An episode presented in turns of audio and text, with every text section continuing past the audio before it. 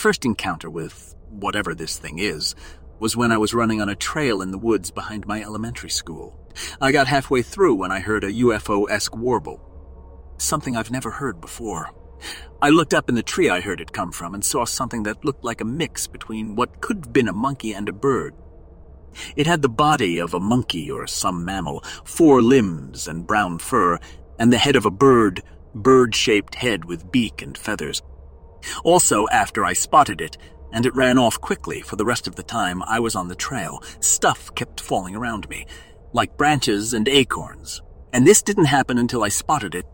I thought I was hallucinating after encountering it, but later that month I was on a different trail behind my high school this time, when I encountered it again. I was going through the trail when I started to hear wolves howling, which is weird because wolves don't live in my area to my knowledge. At that point, I started to pick up the pace because I don't want to be eaten. Eventually, I hear S moving in the trees, and at one point I spot the damn bird monkey again. After that, the howling got closer and stuff started to fall around me again. I'm usually calm, but I started to get a little nervous. Eventually, I get to the end of the trail, and that's when I hear what sounds like a dog whimpering in a nearby bush. Crap still dropping around me, and the howling is getting closer, but I stopped because it could be a dog in distress. I eventually left it without checking, though, because with everything going on, it probably wasn't a dog. I don't know if the howling and dog were connected, but I added it anyway, as it all happened in the same encounter. I have no clue what bird monkey thing it is or its name, but any help would be appreciated. I will add that the woods behind my high school and elementary school are very haunted. I've done a ton of ghost hunting and night. I can always put my other ghost cryptid stories up if wanted,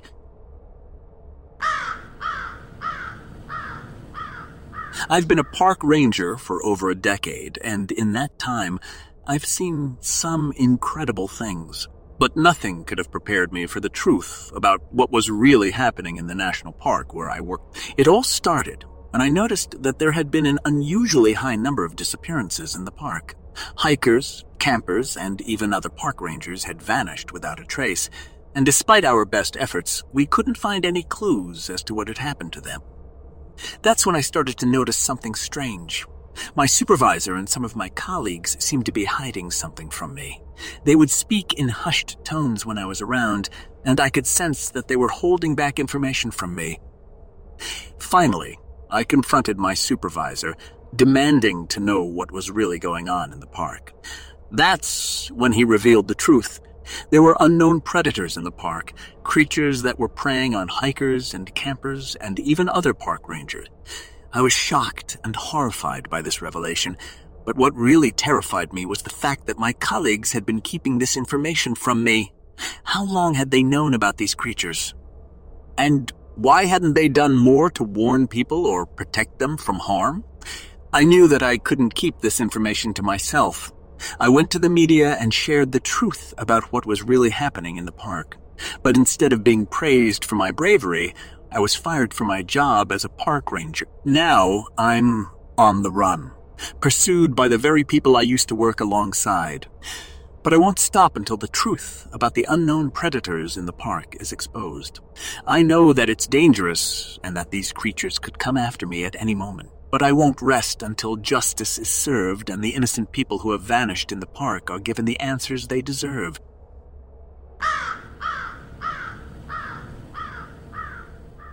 In 1981, my friends lived in a very rural cabin near Baxter State Park, Maine. The road was only traveled by the residents. You could drive on it and not expect to see any other cars. I was driving up there one night as I went around the last bend before reaching the cabin, an eight foot tall Sasquatch was standing on the side of the road. It was massive. It had to be four feet across the shoulders with brownish blonde hair. I then noticed that it was a male. His skin was dark. The face had a long beard and looked both ape like and human like. He stood there motionless looking at me. I was freaked out when my headlights were on him and we actually made contact. He was not 20 feet from me. I sped past and then into my friend's driveway. I ran into the cabin screaming that I had seen a huge Sasquatch. A few years later, I bought a small property near Mount Blue State Park, Maine. One winter, a friend was visiting from Utah. My boyfriend and his friends went out on the snowmobiles at night. Later, we were inside the cabin and started hearing these bizarre growls like no noise I'd ever heard before or since. The growls got louder and louder, and then whatever this was started screaming, literally shaking the cabin. It was right outside. I ran toward the door and placed a board barricade through the loop. As soon as I did, that something was pulling and shaking the door on the other side. Each time we changed our position in the cabin, that part of the cabin would be attacked. We were terrified. My boyfriend had brought a pistol, so I grabbed it. We climbed the ladder to the bedroom. Whatever that thing was landed on the roof above us, its screams were the scariest things you have ever heard, and they're impossible to repeat. Just as we thought our lives were over, we could hear the snowmobiles coming back. Whatever that thing was finally ran off. We told the guys what had happened, and they went out to look for tracks. At first, they thought we were crazy until they saw huge unknown prints with long claw marks in the snow. There were deep scratches on the window frames and outside walls. My boyfriend was an experienced hunter. He couldn't explain the prints or the deep claw marks. I soon moved out west to California. There is no way I was staying in that cabin, let alone in Maine. I just got back from a week long trip to Florida. My fiancée and I were visiting her parents, who own a home in Boca Raton, and I was hoping to get a fishing trip in with her father Jim while I was there. The Everglades aren't too far from where they live, and her dad owned a small boat. And since he's retired, he spends a good deal of time taking it out on some of the local lakes. I ran the idea of fishing the glades past him, and he seemed to be just as excited as me. Despite being in the vicinity, he had actually never fished it. Well, a few days after we got there, we made arrangements and set out early in the morning, towing his boat behind us. It wasn't one of the boats from the movies, you know, with the big fans. It was a nice little 14 foot tracker, which was perfect for the narrow waterways. We're both kind of anti technology YouTube videos, and computer solitaire is the extent of our interest. Select fools, neither one of us brought a satellite GPS, and we both left our phones in the truck. Anyway, we got to the glades and got the boat in the water around 9. We planned to fish around 2 and then head back home and be there in time for dinner. We hadn't planned on getting lost. It was a blast at first. We saw a few alligators, which I'd never seen in the wild. We stopped to fish a few times and even caught a few largemouths each, I guess around 1 p.m. when we figured we should start heading back in the direction we came. We were both adept at navigation and kept aware of when and where we had turned, but it didn't really help. We had seriously underestimated the labyrinth of channels and canals, and it didn't take us long to realize that we'd gotten lost in the maze of the Everglades. We weren't panicking yet. But by this time it was well past 2 p.m., and we couldn't tell if we'd made any progress or not, we had just come around the turn of yet another channel when I saw something bizarre. Some thing that had been standing along one of the banks dove into the water just as we made the turn. I only caught a glimpse of it, but it had been standing upright on two legs and had a green, scaly complexion. I convinced myself that it was just an alligator and maybe the sun had caught it at a weird angle. Besides, we had bigger problems. The sun was getting low in the sky, and we hadn't seen a single other person. We didn't have much water, and we were still completely lost. I really regret thinking I was macho enough to not need a GPS. A few canals later, I happened to turn around and caught sight of something in the water right behind the boat. It looked like an alligator, but it was moving way too fast, and it was speeding directly towards me. I was in the back on the motor, and I gunned the throttle in surprised response. A bunch of things happened at once. Not expecting the sudden shift in speed, my soon to be father in law fell back against the side of the boat and tumbled into the water. At the same time, the creature that had been tailing us rose out of the water and lashed out toward me with a set of razor sharp claws. When I say rose, I mean stood up on two legs like a human would. Gunning the engine is probably what saved me, as the swipe fell short. I burst forward a few feet and got a good look at this thing. The water was around five feet deep there, and this thing was standing up the waterline around its waist. It had a pair of thickly muscled arms, each sporting one of those clawed fists that had almost decapitated me. Greenish black scales ran the length of it and then terminated in a flat head, jaw open, bearing two rows of serrated teeth.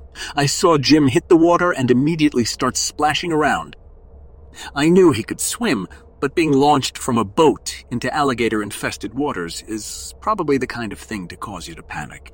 The only problem was that this thing was between me and Jim. I couldn't leave him and I couldn't get around this thing, there was no room. I'm not saying I'm brave because I certainly didn't feel courageous in the moment, but I turned the boat around quickly, twisted the throttle as far as I could, and charged. The bow of the boat lifted into the air. I couldn't see past it, but I felt an impact and the boat shuddered, almost tipping to the left. I let go of the throttle and pulled alongside the frantic Jim and grabbed his arm. I started hauling him in and looked back over my shoulder. The wake from the short burst was lapping against both sides of the channel, and thick rings of water flowing away from where I guessed the creature had been. It was nowhere in sight. I brought Jim into the boat and, not too gently, threw him to the deck, plopped back down next to the motor, and sped away up the channel.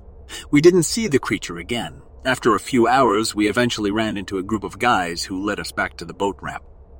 We were only about 20 minutes away and had pretty much been going in circles the whole time. We each had about a dozen missed calls from our wives. I think Jim was pretty upset with me, but eventually he came around and laughed it off. He had never actually seen the thing and thought I had just overreacted to an alligator, but I know that it wasn't. Alligators don't stand on two feet, and they don't attack with their claws. I don't know if it's a species of animal that hasn't been encountered yet or a weird human alligator hybrid, but whatever it is, it probably shouldn't exist.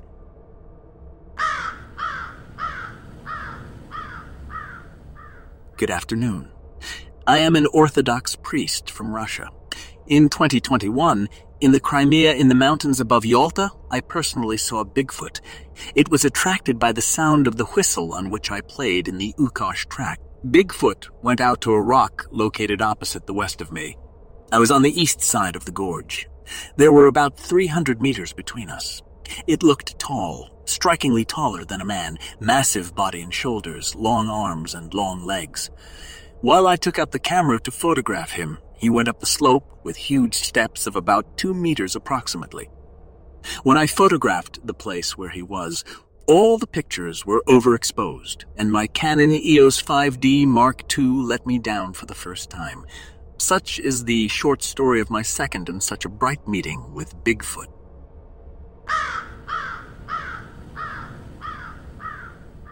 Earlier this year in March, I was in my work van driving from Warninglid to Littlehampton, West Sussex, to start my deliveries. It was early morning around five, um, Still pitch black, but weather was clear. I was driving southbound on the A24 and had just passed the southern tip of the village of Ashington, soon to be approaching the Storrington roundabout. On my left hand side, there is a section of grass that runs for a few hundred feet and is about six feet wide or so before it becomes a huge thicket of brambles. I saw a creature that I can only describe as cardboard box color, it was about four feet tall, but down on its haunches to where its heels were touching its butt. It was facing diagonally away from me into the base of the bushes, so I saw its back and left side of its body more so than anything else.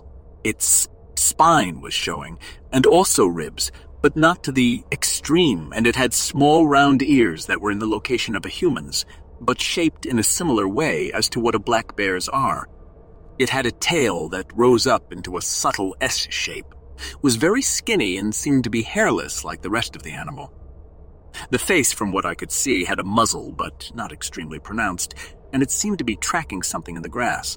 My guess would be some kind of rodent. Its head movements were very digital and all over the place, and it jumped like how a fox would when pouncing, but in doing so, I saw the soles of the feet which I remember extremely clearly as they looked like ours.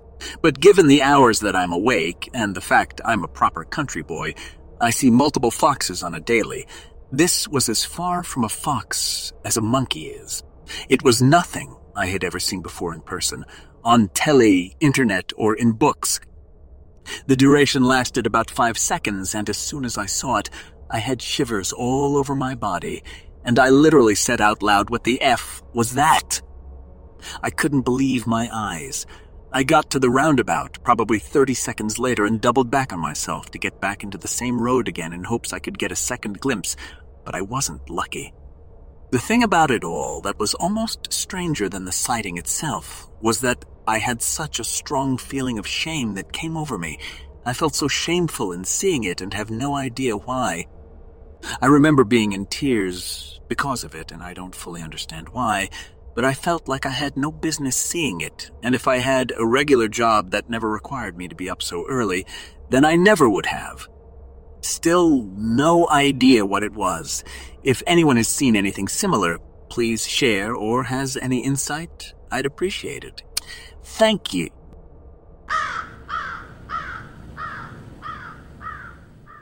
My infant daughter and I had driven up north from Kamloops, British Columbia for the day to visit my mother. We had gone out to dinner, and my baby girl fell asleep in the middle. We put her in the carrier and covered her with a new pink blanket. When dinner was over, we said our goodbyes. Away we went. It was about 10 p.m. by the time we got on the road, and we had a good two hour drive ahead. I was glad that the next day was a Sunday, and I would be able to catch up on some sleep. I played music quietly to keep me alert, and it worked for the first hour and a half of my drive, but at about 11:30 p.m., something else happened that made me more alert than I've ever been in my entire life. It was very dark, and the lights along this rural road were spaced out pretty far, so my headlights were the only lights I could rely on. But as I turned along a slow curve, I saw something ahead. On the right side of the road was a creek, and in order to make sure there were no incidents with people driving into the gully, a guardrail was in place. It had cement blocks attached every so often that held the lights in place. As my high beam stretched brightly into the darkness, I saw something on the cement block up ahead. I squinted to make out the dark silhouette. Just then, the figure leaped from the cement block and flew through the air. It landed solidly on the road directly in my path. I watched as it slowly began to stand up tall and raise its arms over its head. I saw the muscular thing stretch until it had shown its full height. About two and a half meters tall, its furry arms were wide. They waved wildly in the air, and as I approached my car, I could see its muscular build. At first, when it was still on the side of the road, I thought it was a black bear trying to hunt, since deer are prevalent in this area. But as it stood there, I could see the human like qualities of its limbs and face. It looked like a giant. A very hairy, ugly, naked man.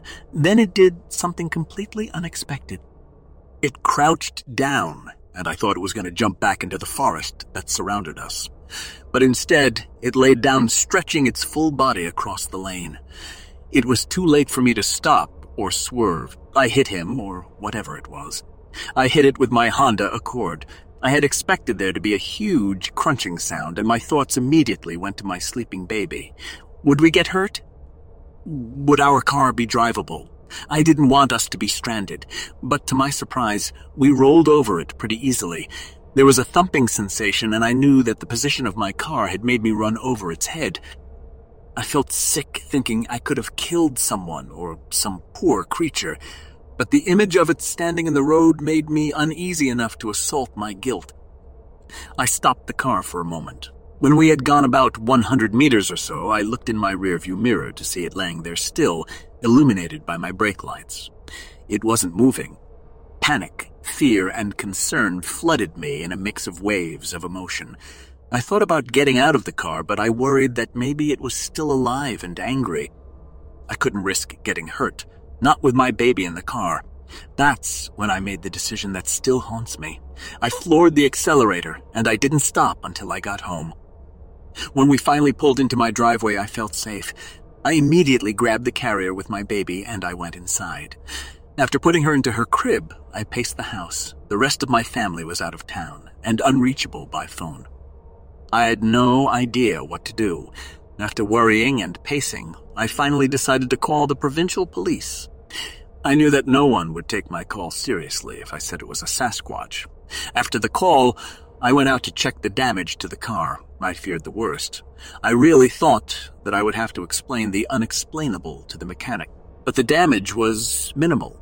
Only the license plate was bent, and on one of the bolts, I had found hairs from the creature. I thought about keeping it, but reasoned that it was crazy and threw it out. No one would believe me. I called the police the next day to check and found that there was no record of my call, and nothing suspicious was reported along any of the country roads. When my family returned, I told them the story. Of course, they thought I was making it up. After a while, I stopped talking about it. My family still makes fun of me, but I've learned not to respond. But I know what really happened that night, and I know it's still out there.